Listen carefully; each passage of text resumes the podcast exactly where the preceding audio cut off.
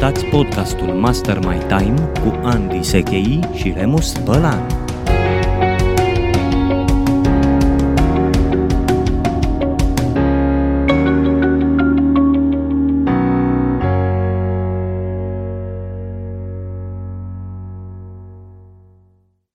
Ziua, dragi ascultători! Bine ați revenit la un nou episod al podcastului Master My Time. Sunt Remus Balan și alături de prietenul meu, Andy Sechi. Vă prezentăm astăzi o temă extraordinară care se numește ROTI sau Return on Time Investment. Andy, bine ai venit! Bine te-am găsit. Mă gândeam că tu ai conceptul ăla a sădi și acum vorbim despre a roti. Da.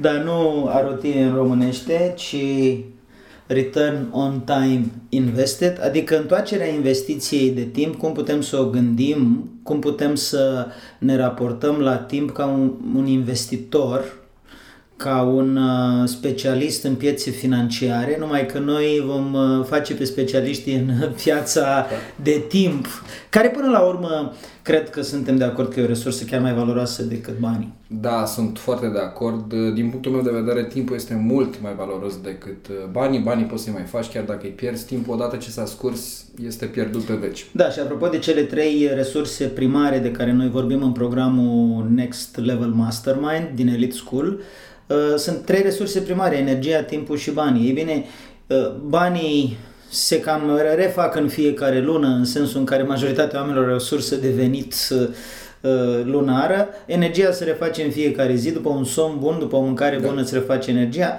Timpul, în momentul în care l-ai uh, investit prost, l-ai uh, pierdut, nu se mai întoarce, deși viața poate fi prelungită, dar asta presupune o investiție de timp de asemenea, o orientare foarte atentă către ceea ce înseamnă sănătate, care e subiectul probabil al unui alt...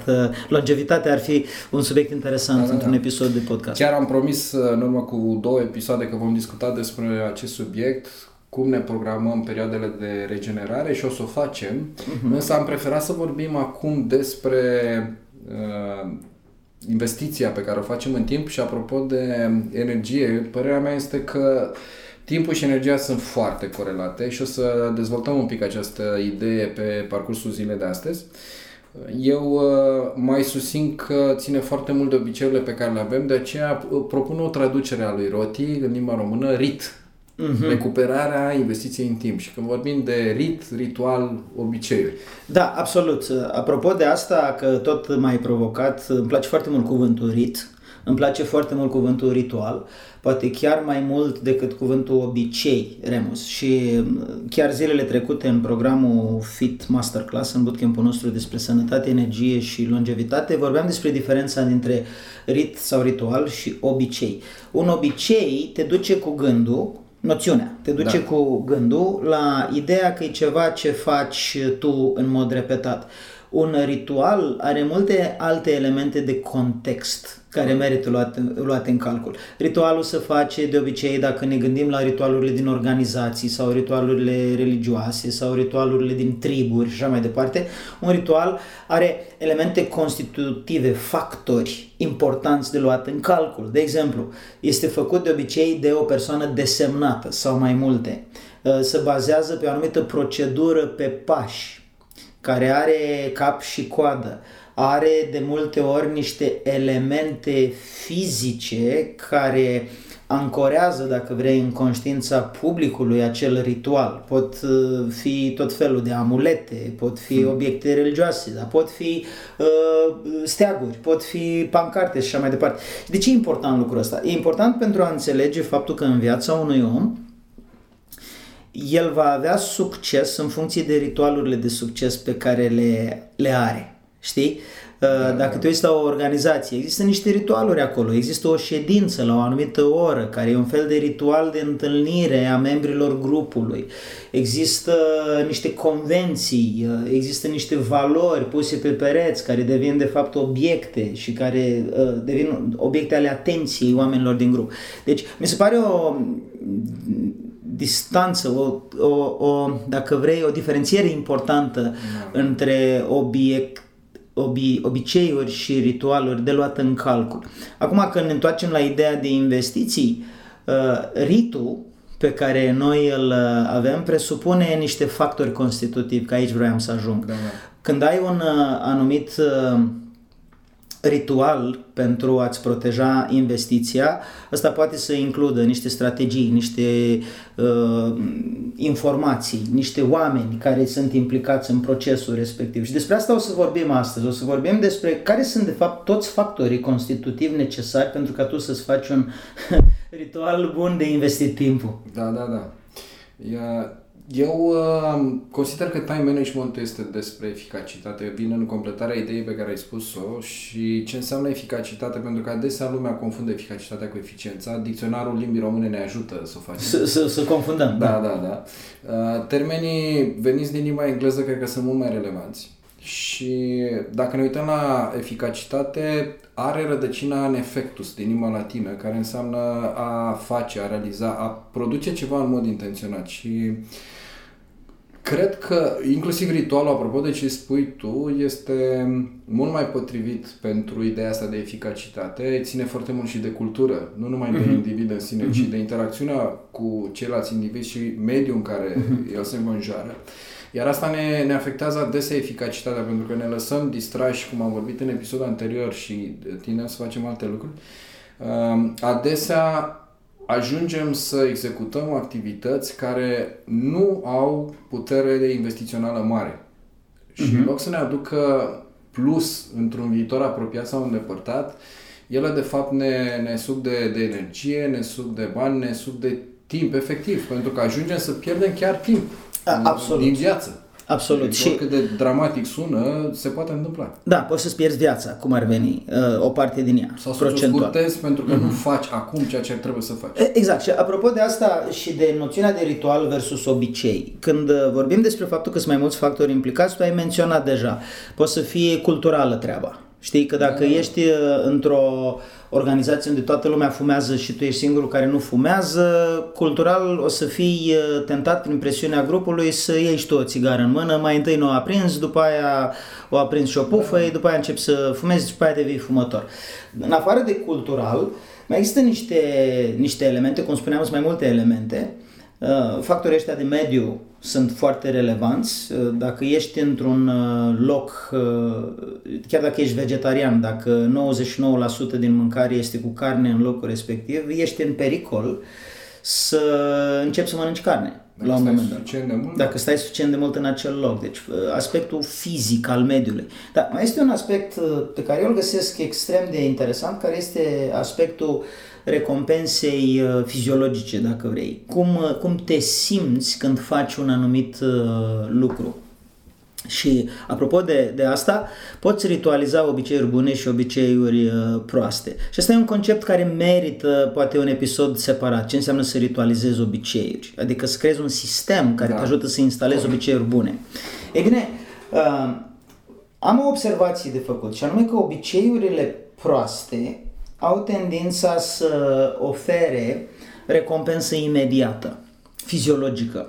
Știi? Da. Un hamburger foarte suculent uh, cu o bere alături te face să te simți bine în secunda în care îl mănânci dacă, dacă îți place, dacă gustul respectiv îți, îți place. gratificația instantanee, Da. e parcă e numele Da, da, științific. științific. Nu te face să te simți bine peste o zi sau peste 10 zile. Dacă vrem să ducem lucrurile la extrem, uh, uh, sexul neprotejat uh, produce gratificații instantanee, dar nu neapărat uh, îți aduce pe termen lung uh, protecția sănătății tale, poate așa cum ți-ai dori dacă ai judeca la rece. Sunt multe exemple care se pot da. Deci vreau să transmit e faptul că uh, un obicei prost are tendința să producă gratificații instantanee. Obiceiurile bune sunt taman pe dos, asta e foarte interesant. Mersul la sală nu te va face să te simți minunat uh, imediat. Mersul la sală te va face să te simți minunat uh, poate peste 6 luni, 12 luni de mers la sală. Da. Da? Faptul că te abții să cumperi ultimul gadget electronic din magazin care a apărut acum uh, nu te va face să te simți uh, extraordinar și în controlul finanțelor tale și să te simți da. un om prosper imediat. Te va face să te simți peste 2, 3, 5, 10 ani și așa mai departe. Deci, merită când vorbim despre rit, da. să, să transmitem această legătură interesantă între, între faptul că ai nevoie să înțelegi foarte bine mecanica întoarcerii investiției. S-ar putea să fie uh, o plăcere pe termen scurt pe care o satisfaci acum și care îți mănâncă foarte mult timp în viitor, da. îți uh, poate distruge sănătatea pe anumite exemple, cum ar fi cel cu hamburgerul, dacă mănânci în fiecare zi numai hamburger uh, cu cartofi prăjiți și cu bere, n-are cum, sau dacă fumezi în fiecare zi, n-are cum să nu aibă un efect pe termen lung, dar pe termen scurt are un efect uh, din asta de bucurie da, instantanee, da. gratificația instantanee. Și eu cred că ne luptăm cu asta, adică uh, riscăm să facem investiții proaste de timp din cauza că sorții nu sunt neapărat în favoarea noastră, adică inclusiv fiziologic uh, e complicat. Creierul uman nu este programat așa. Uh, să nu uităm, uh, dacă, dacă te transporți acum Remus cu mintea în urmă cu 500 de ani în urmă cu 500 de ani eram într-o lume în care nu știam exact când e următoarea masă, când o să mâncăm. Și atunci avea foarte mult sens să mâncăm orice prindem. Da. Și mult. Și mult. Și în, în cantitatea maximă posibilă.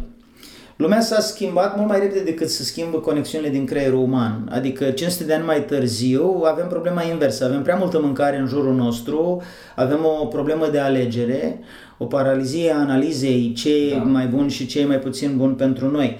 Iar creierul uman nu s-a modificat în uh, acest nou context în asemenea măsură încât să ne ajute și practic ne luptăm cu genetica, ne luptăm cu propria, propria uh, construcție a sistemului nervos care nu s-a adaptat la fel de repede cum s-a schimbat mediul și uh, merită spus că nu e un lucru ușor. Da, adică da. Eu am convingerea că nu este ușor pentru că ce facem noi ter- discutăm în termeni logici. O exact. prioritizare, adică investiția bună a, a timpului nostru este o chestiune emoțională, nu una logică. Pentru că este dictată natural și firesc de partea din creier care are legătură cu partea emoțională. Da. da. Și, uh, și chiar viscerală, aș spune, da, adică da, da. legată de supraviețuire. De asta lăsăm atât de, uh, ne lăsăm pradă unui hamburger, mm-hmm. vorbim în termen general, așa, mm-hmm. noi ca omenire, nu mm-hmm. tu, eu sau vreunul dintre ascultători în mod special, de a ne lăsăm pradă unui uh, hamburger pentru că ne creează o stare emoțională foarte bună de plăcere acum și ne taie efectiv firele logice care ne spun mă, dacă continui să mănânci hamburger de asta în fiecare zi, peste 10 ani de zile o să fii obez, aproape mort. Da. Că da. Și de asta spunea că ne scurtează viața obiceiurile proaste. Exact, exact, exact. Și, și atunci, poate că merită adusă discuția în zona practică și da. spus, bun, bun, și cum fac? Am înțeles că sorții nu sunt în favoarea mea, pentru că realitatea e că nu sunt. Asta nu e. Sunt, da, da. Uh, și uh, întrebarea este, pot să fac ceva? Răspunsul este da. E vorba de acest, uh, cum îmi place mie să numesc acest ABC al schimbării. Adică consider că e nevoie în lumea asta de cât mai mulți oameni ABC, adică arch- arhitecți pentru behavior change. Uh, această arhitectură de behavior change, de schimbare, se poate face, dar trebuie gândită strategic și nu impulsiv. Nu da. într-o manieră, dacă sunt motivat, uh, o să mă schimb și de acum timpul meu o să fie calculat potrivit și așa mai departe. Doar unul din elemente este cel de înțelegere de ce e important. Și un podcast face în primul rând la el referire, pentru că asta este canalul de comunicare. Folosim cuvinte ca să schimbăm uh, semnificații. Da, da, respectiv stări. Respectiv stări, da, adică ca urmare. Emoții. emoții. Numai că uh, în uh, ceea ce privește schimbarea comportamentală propriu-zisă, ăsta este doar un aspect din, hai să spunem, cel puțin 5-6. În cartea mea, Formula Maestriei, vorbesc despre faptul că maestrii, adică cei care în mod strategic își construiesc excelența într-un anumit domeniu, pe formula măestriei sunt cel puțin 5 elemente vitale de luat în da. calcul și mentalitatea este unul dintre ele. Și mentalitatea este exact asta. Băi, înțeleg despre ce e vorba și cum stau da. lucrurile da. și ce e important și ce nu e important. În afară de mentalitate avem mediu. Și când vorbim despre mediu, întrebarea care se pune este designul pe care îl are mediul în care eu mă aflu uh, conduce la ușurința investirii corecte a timpului meu sau din potrivă distruge modul în care îmi investesc timpul. O să dau un exemplu. Dacă tu locuiești în București, în centru vechi, lângă toate tavernele alea cu distracție maximă la 12 noaptea și cu mâncat șaorme și kebabi uh, uh, în timpul nopții ca un fel de cutumă, ca ceva obișnuit, mediul în care stai nu conduce la o investire a timpului tău în așa fel încât să fii sănătos pe termen lung, pentru că nu e așa, la ora respectivă consumul de alcool este la el acasă, dacă tu da. locuiești acolo zgomotul respectiv, îți vine să spui, păi decât să stau să mă odihnesc, să meditez, să beau uh, sucuri uh, vegetariene, mai bine ies și eu cu prieteni. Să... Da, da. Și atunci mediul este extrem de, de important. Mai sunt trei elemente importante. Mentalitatea și mediul am spus. Este important cu cine te însoțești. Pentru că studiile arată că dacă ești într-un mediu de oameni obezi, ai aproape 60% șanse, 57% da, da. mai exact, să devii obez în următorii ani. Noi avem o vorbă din bătrâni. Dacă stai cu măgari, înveți să Mm-hmm, voilà, iată. Și uh, în sens invers, dacă tu stai lângă niște oameni care au standarde înalte în ceea ce privește folosirea timpului, timpul tău va avea tendința să fie restructurat, reorganizat în uh, aceeași manieră. Da, deci, împrumutăm de la oameni, oameni cu care interacționăm foarte des și asta este dovedită, nu e nevoie de da. Ei, un alt element important este metoda propriu-zisă pe care tu o ai de organizare a timpului. Noi am mai avut discuția asta. Da. Sunt oameni care preferă agenda cu pixul pe hârtie să-și facă agenda, alții preferă laptopul, alții preferă telefonul, unii folosesc calendar, unii folosesc agenda și da, mai departe. Unii sunt mai organizați, unii sunt mai visători, da. etc. etc. Și răspunsul, în privința asta, răspunsul este pentru fiecare om există o metodă adecvată, doar că sunt foarte multe metode și ai responsabilitatea să alegi o metodă care ți se potrivește da. ție. Asta e subiectul cărții pe care eu o scriu acum, apropo, fac o paranteză uh-huh. în mhm. cărți, pentru că ce am văzut în uh, time management, foarte mulți autori care propun o metodă pe care o consideră infailibilă. Uh-huh. Și eu ca un om curios ce mă aflu și dornic să-mi îmbunătățesc modul în care îmi gestionez timpul, am încercat foarte multe dintre ele, și multe nu s-au potrivit.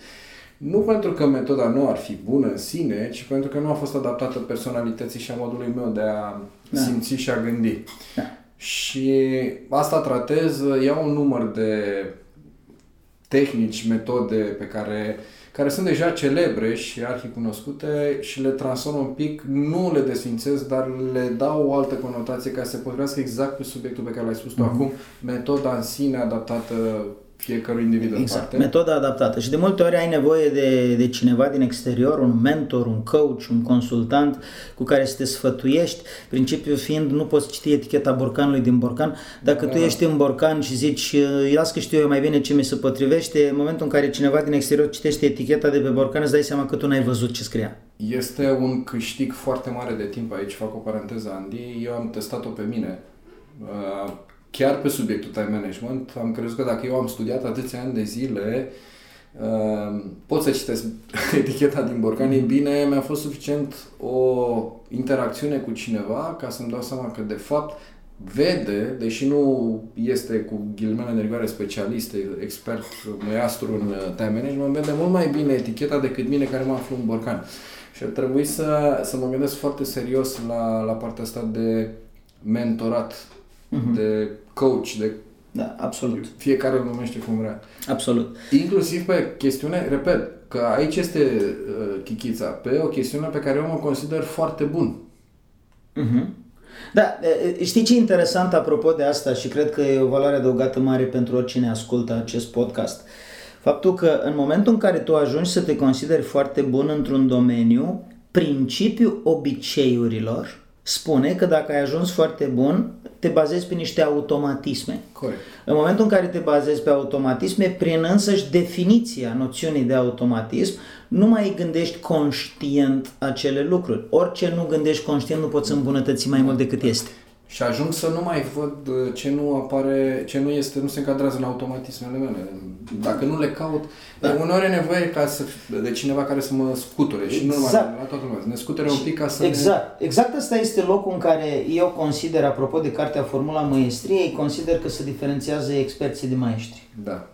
Experții sunt acei oameni care pot să producă niște rezultate spectaculoase, așteptate. Maestrii sunt cei care schimbă jocul. Da. Cei care vin și spun cum se făceau lucrurile până acum, iată o metodă care revoluționează domeniul, care schimbă jocul practic. De ce? Pentru că ei au această capacitate de a se uh, pune într-o stare de analiză critică a excelenței sau a performanței și asta din ce am observat eu până acum nu se poate realiza decât printr-o transcendere a ego-ului. Adică pur și simplu să rămâi smerit și să spui ceea ce s-a descoperit până acum e minunat, dar asta nu înseamnă că e capătul liniei. Are Mark Manson un citat pe care îl iubesc foarte tare și l-am și pus în cartea Decizii Radicale pe care am scris-o uh, și care se referă la faptul că pe măsură ce evoluăm, nu, nu suntem într-un loc în care descoperim adevărul, ci în care descoperim o greșeală mai mică. Ce frumos. Cu alte cuvinte, uh, societatea de acum 400 sau 500 de ani era mai evoluată decât acum 600 sau 700 de ani. Oamenii de acum 500 de ani se uitau la aia de acum 700 de ani și ziceau ce barbari, Da, da. ce involuați. Noi ne uităm acum la aia de, 500, de acum 500 de ani și zicem ce barbari erau, dar peste 200 de ani cineva o să uite înapoi și o să zică ce barbari suntem noi. Corect. Deci, practic, e un proces, uh, evoluția umană, dezvoltarea personală este un proces permanent de a învăța cum să fii mai puțin greșit, nu cum să fii perfect sau cum să fii extraordinar sau uh, infailibil și așa mai departe. Și cine știe, poate că podcastul ăsta peste 20 de ani ar fi din categoria uh, investirea timpului și return on investment pe, pe timp se face cu totul cu alte instrumente Da, da. sau modalități decât se făcea până acum. Dar eu cred că anumite principii rămân imuabile, anumite principii rămân fundamentale și unul dintre ele este principiul evaluării. Da. Apropo E, de- Încă un M, măsurare. Da, măsurarea eh, mi se pare extrem de importantă și eh, aici vorbim despre faptul că munca pe care o faci poate să fie o depunere de efort și atât, dar poate să fie o depunere de efort măsurabilă, observabilă, pe principiul citirii etichetei eh, borcanului. Și asta e diferența între muncă și practică deliberată. Uh, Anders Ericsson, care este cercetătorul care a scos la lumină această idee, spune că oamenii cu adevărat excelenți fac practică deliberată, nu experiență. Ei nu acumulează experiență, ci fac practică deliberată. Și practica deliberată se diferențiază fundamental de ideea de a munci pur și simplu, prin faptul că e cineva care dă feedback sau tu îți dai singur feedback ca să îmbunătățești permanent procesele prin care treci și măsori, Da. efectiv măsori. Și a se înțelege că măsurarea nu presupune exclusiv sau neapărat prezența cuiva care te măsoară, de multe ori ajută, Da. Dar se poate face prin ceea ce în uh, domeniul militar se numește After Action Review. Adică oamenii s-au dus pe câmpul de luptă, au făcut instrucții sau au fost la război și când se întorc fac un After Action Review și pur și simplu au o set de întrebări la care răspund și fac un debriefing, un review, o revizuire a ceea ce a mers bine, ce a mers mai puțin bine și ce s-ar putea îmbunătăți. La mine în companie există din metoda de Bono, pe care am adus-o în România cu vreo 20 de ani. Peter De Bono, fratele lui Eduard De Bono, a venit în România la invitația mea de două ori în uh, Iași, prin 1997-98 și uh, a predat câteva cursuri de gândire creativă și unul din instrumentele de evaluare de acolo se numește PMI. Plus minus interesant. Este extrem de simplu Da, da, da. și foarte valoros. Plus Tot minus relativ, interesant. nu știu. Care sunt patru lucruri pozitive, care, trei, lu- trei, patru lucruri pozitive care s-au întâmplat? Care sunt trei, patru lucruri de îmbunătățit sau negative care s-au întâmplat? Și interesant, care ar fi trei, patru idei care ți-au venit Da. în urma acestui proces prin care ai trecut și care ar putea fi testate, explorate, puse în practică, verificat dacă nu cumva um, ar merita să fie folosite la îmbunătățirea acestui proces. Da. Plus, minus interesant. E simplu, suficient de ușor de implementat și te ajută să înțelegi dacă return on time investment, cum zici tu, sau dacă acest da, RIT da, da. este uh, îmbunătățit sau nu este îmbunătățit. Și sigur că dacă adaugi niște parametri, niște cifre, Asta te ajută da. mult mai uh, mult să calculezi dacă valoarea a fost uh, uh, cea așteptată sau mai mică sau mai mare. Apropo, Remus, tu ai ceva alte sugestii sau unelte pentru a măsura sau pentru a calcula acest Ceva complementar, aș vrea să subliniez câteva lucruri. Înainte ai menționat perfecțiunea, ca să fac conexiunea cu ceea ce vreau să zic. Apropo de return on time investment, recuperarea investiției în timp, Uh, avem adesea, spuneam mai devreme, inten- intenția asta și ne, involuntară, dar ne ducem către a ne umple timpul cu tot felul de activități neproductive care nu ne aduc pe termen lung uh, neapărat uh, un plus al investiției noastre. Și unul dintre motive este perfecțiunea. L-ai spuneai tu, ai menționat mai devreme. Antoine de Saint-Exupéry spunea că perfecțiunea nu o dobândești când nu mai ai nimic de adăugat, ci atunci când nu mai ai nimic de înlăturat de scos. Mm-hmm. Da.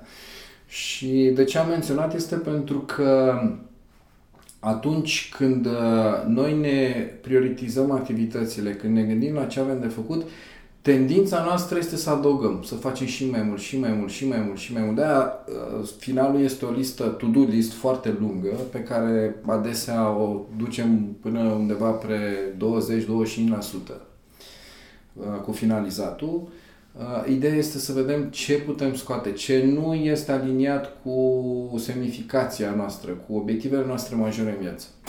Și aici, apropo de PMI, aș propune o variantă sub complementară. Uh, sunt patru elemente. Din ceea ce fac acum, dintre activitățile pe care le fac acum și îmi aduc uh, o investiție bună în timp, un randament bun, pe care pot să fac mai bine și mai mult.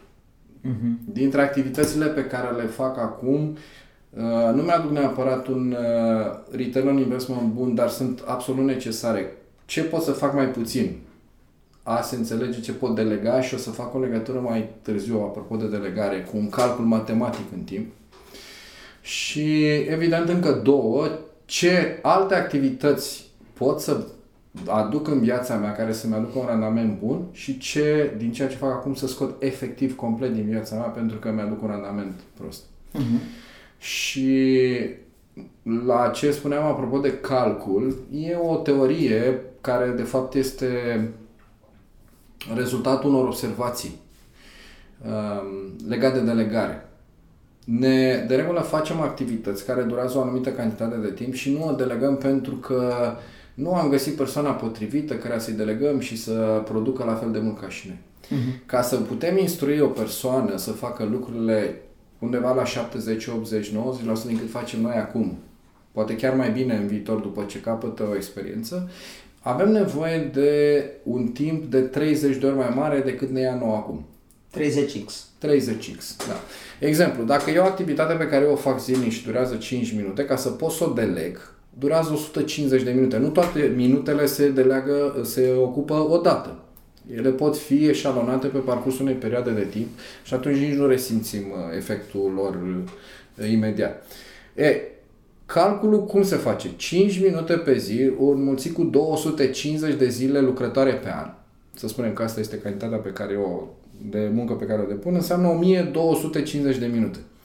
Minus cele 150 de minute consumate ca eu să deleg aceste, această activitate înseamnă 1100 de minute pe care eu le-am câștigat prin delegare.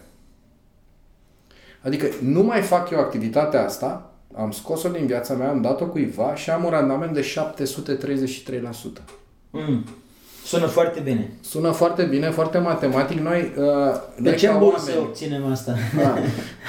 de bursa timpului. Timpul bursa timpului, da. Noi ca oameni, noi uh, în calitate de manager al unor companii, companiile în general facem tot felul de bugete financiare de-a lungul unui an, dar uh, n-am văzut până acum nicio companie care să-și facă un buget de timp, să vadă pe ce activități real măsurat pe ce activități uh, își consumă timpul angajații companiei. Și cu ce eficiență. Și cu ce costuri. Mm. Da, o să discutăm un pic de costuri. Asta mi-aduce aminte, Remus, de ideea pe care, cartea pe care am citit-o amândoi, a lui Daniel Pink, Când? When, când o scoate la lumină, și anume acea cercetare statistică interesantă care spune că la majoritatea populației există un uh, interval undeva în zona orei 14-16 în care nivelul de energie este cel mai uh, scăzut. Și După aș- prânz, sigur. da. Și aș vrea să fac această legătură cu Return on Time Investment, cu RITU, de care vorbeai tu mai devreme, și să fac următoarea observație, că ritualul tău de odihnă ar putea să țină cont de acest aspect. Și să aduc două argumente de ce.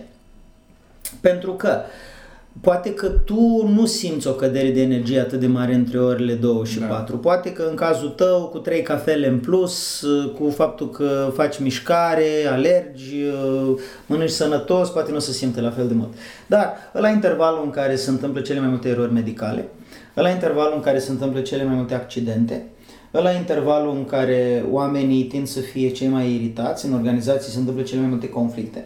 Și atunci, Uh, mai fac o observație aici.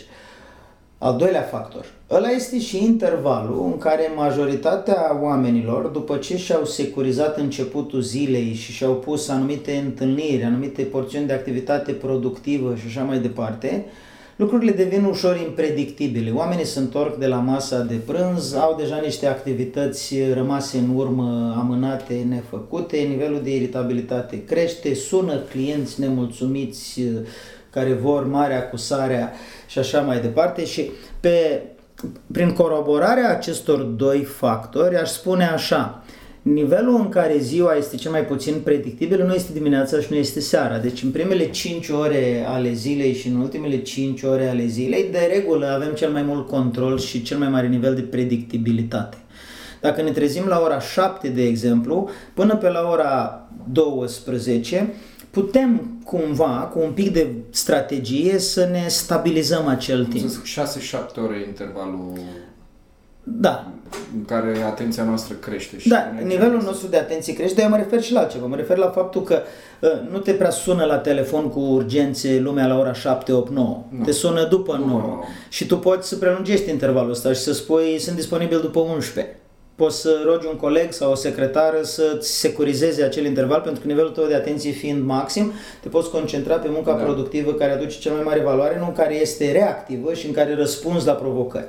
Și de asemenea seara, ajungem acasă pe la ora 5-6, 6, 7, 8, 9, 10, iată vreo 5 ore în care avem mai mare predictibilitate pe timpul nostru. Zona de impredictibilitate aș spune că este undeva, să zicem, între ora 12 și ora 5, așa, e- e- extrapolând termenii. Diferă de la persoană la persoană și de mulți alți factori. Da, dar se suprapune. Se suprapune în, a- în intervalul Cu ăsta. intervalul ăla de la 2 la 4, care apropo nu, nu scade brusc și crește brusc. Da, e pe curbă. E pe Într-adevăr, curbă. În formă de U. E în formă de U și atunci cu acești factori în minte, poate că e o idee bună, apropo de return on time investment, să te gândești așa, timpul cel mai bine investit e când atenția mea e cea mai mare și am cel mai mare control pe timp, adică dimineața. Pentru că de regulă seara, chiar dacă e mai controlabil timpul respectiv, am alte lucruri de făcut, familie, întâlniri sociale cu prieteni și așa mai departe.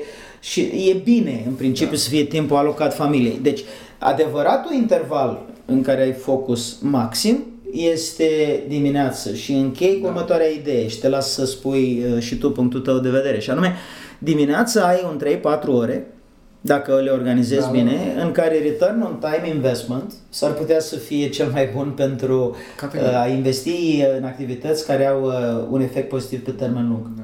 Vorbeam mai devreme de costuri, asta este unul dintre cele mai mari costuri. Costul uh, timingului. Când facem lucrurile.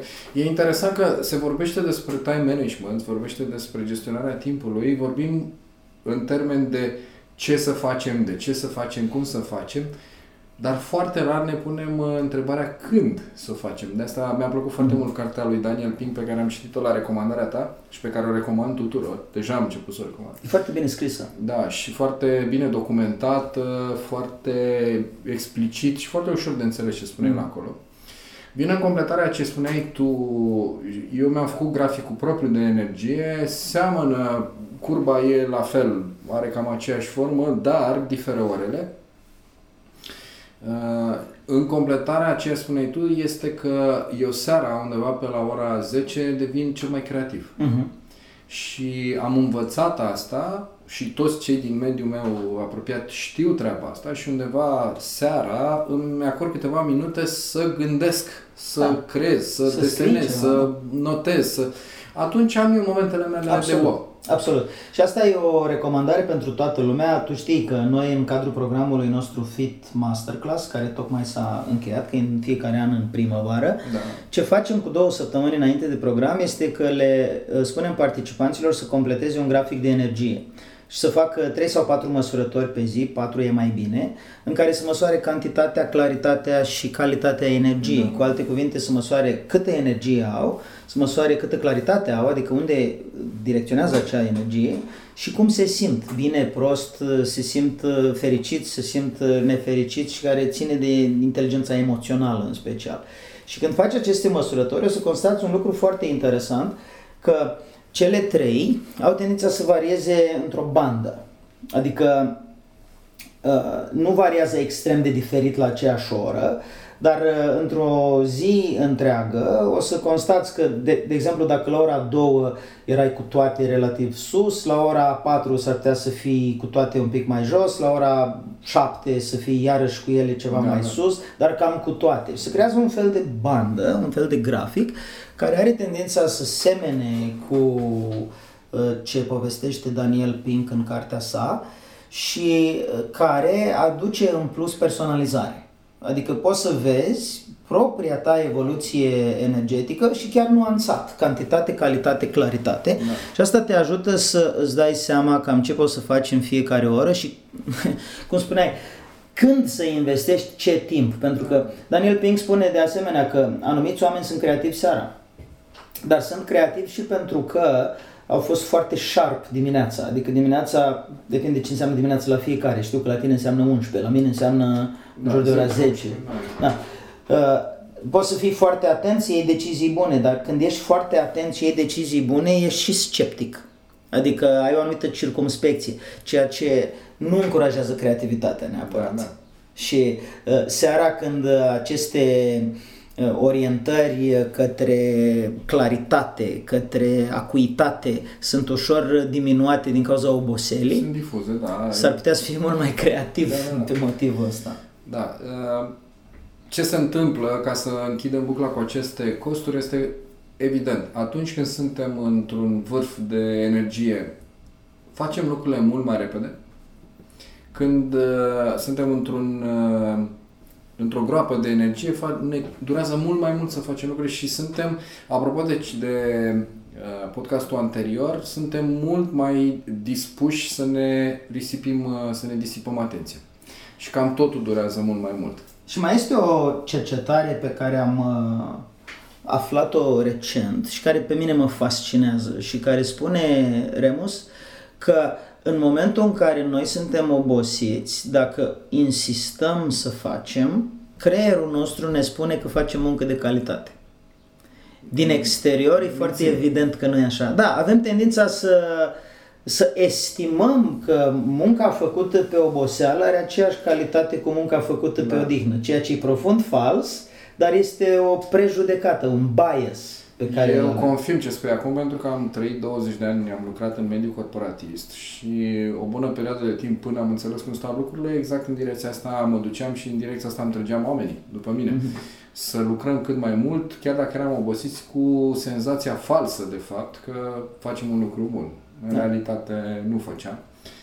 Uh, întorcându-ne la costuri, pentru că vorbeam ceea ce facem acum ne influențează ceea ce vom primi în viitor și pe modelul pe care l-am făcut există acest cost efectiv de 5 minute pe care l-am menționat. Adică cât îmi consum eu din timpul pe care l-am la dispoziție. 5 minute am dat exemplu. Asta este și un cost de oportunitate, 5 minute, pentru că aș fi putut să fac altceva. Uh-huh.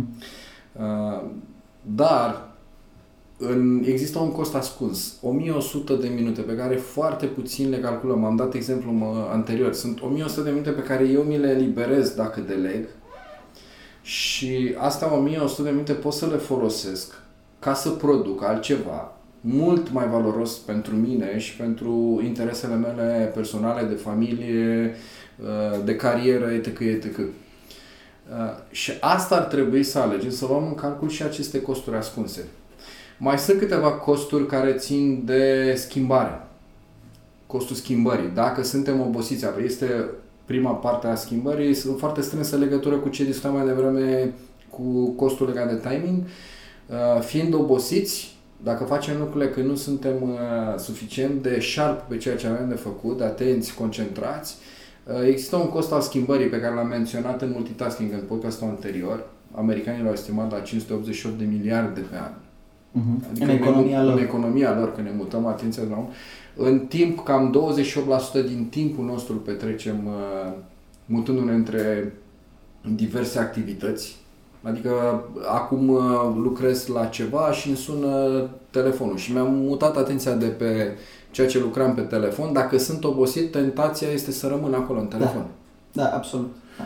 Ăsta e motivul pentru care spuneam mai devreme da. că doar voința, da. spuneam, doar mentalul care spune e important să mă concentrez. Da. Dacă nu este ajutat de mediu, a se înțelege, iau telefonul și îl mut în altă cameră da, da. sau îl pun pe silent. chiar spuneai că dorm cu telefonul în altă cameră. Da, da. Și am uh, împrumutat obiceiul. Da, dacă nu ne folosim de elementul mediu, dacă nu ne folosim da. de metodă, dacă nu ne folosim de măsurare, dacă nu ne folosim de toate aspectele astea, este practic da. insuficient. Mai este un aspect al costului schimbării. Atunci când nu facem ceea ce trebuie să facem, este adesea uh, ne punem în situația de a reface și asta înseamnă timp pierdut. Uh-huh. Uh, poate să genereze un alt cost al conflictelor interpersonale, discutai și tu mai devreme, pot să apară discuții între membrii echipei, între șef și un subaltern și așa mai departe, pentru că timpul nu este ocupat cu ceea ce este necesar a fi făcut, adică să, în mod eficace. Astea sunt cele șase costuri, o să le punem în, uh, într-un document sub uh, podcast pe care uh, ascultătorii pot descărca ca un bonus la podcastul pe care îl avem. Mm-hmm. Super! Mulțumesc frumos pentru trecerea în revistă, Remus, a acestor costuri atașate cu secundele, să zicem așa. Am două idei de final. Una dintre ele se referă la faptul că poate că merită să măsori timpul în bani.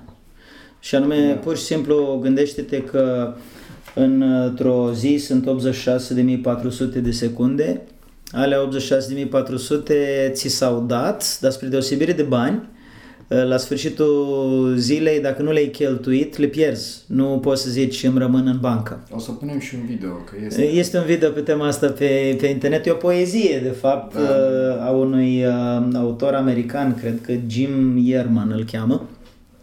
Și uh, Asta e un aspect. Al doilea aspect e faptul că, pornind de la această idee a măsurării timpului în bani, orice om merită să-și facă un calcul, dacă nu l-a făcut deja, cât câștigă pe oră.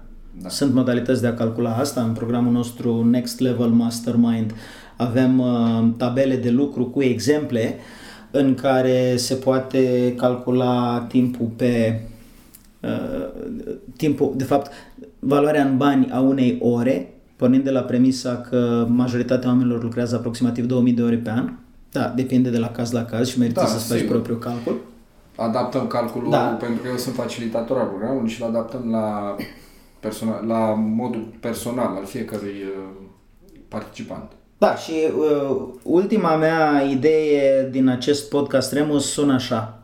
Dragi uh, prieteni, dragi ascultători ai acestui post, podcast Master My Time, am să zic că ori uh, care ar fi situația în care te găsești, dacă ar fi să te las cu o singură idee, acea idee este ca în fiecare clipă a vieții tale să fii conștient de ce obicei de sănătate, prosperitate, viață bună, longevitate, relații autentice instalezi în acel moment. N-ar trebui să existe niciun moment din viața noastră, după părerea mea, în care să nu lucrăm la un obicei nou, pe care să îl aducem în viața noastră ca pe un activ care va produce dividende pentru tot restul vieții uh, noastre prin uh, energia, expertiza, relațiile pe care le facilitează.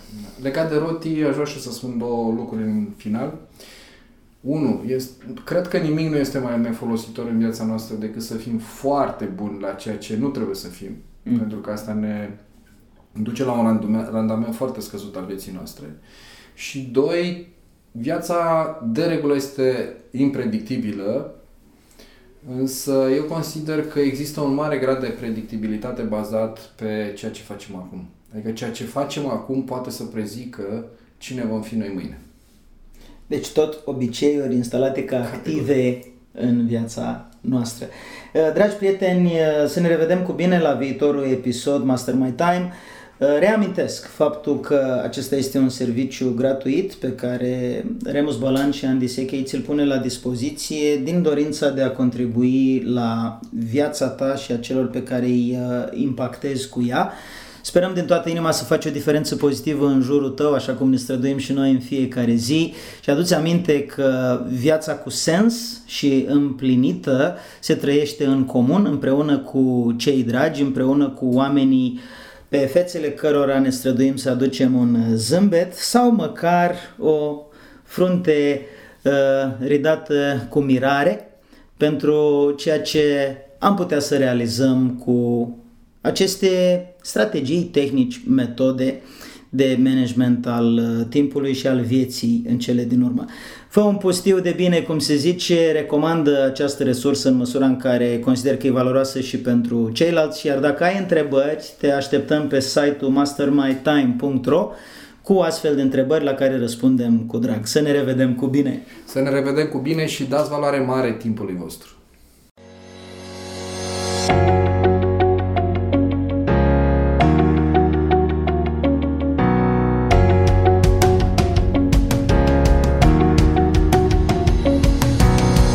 Ați ascultat podcastul Master My Time cu Andy Sechei și Remus Bălan.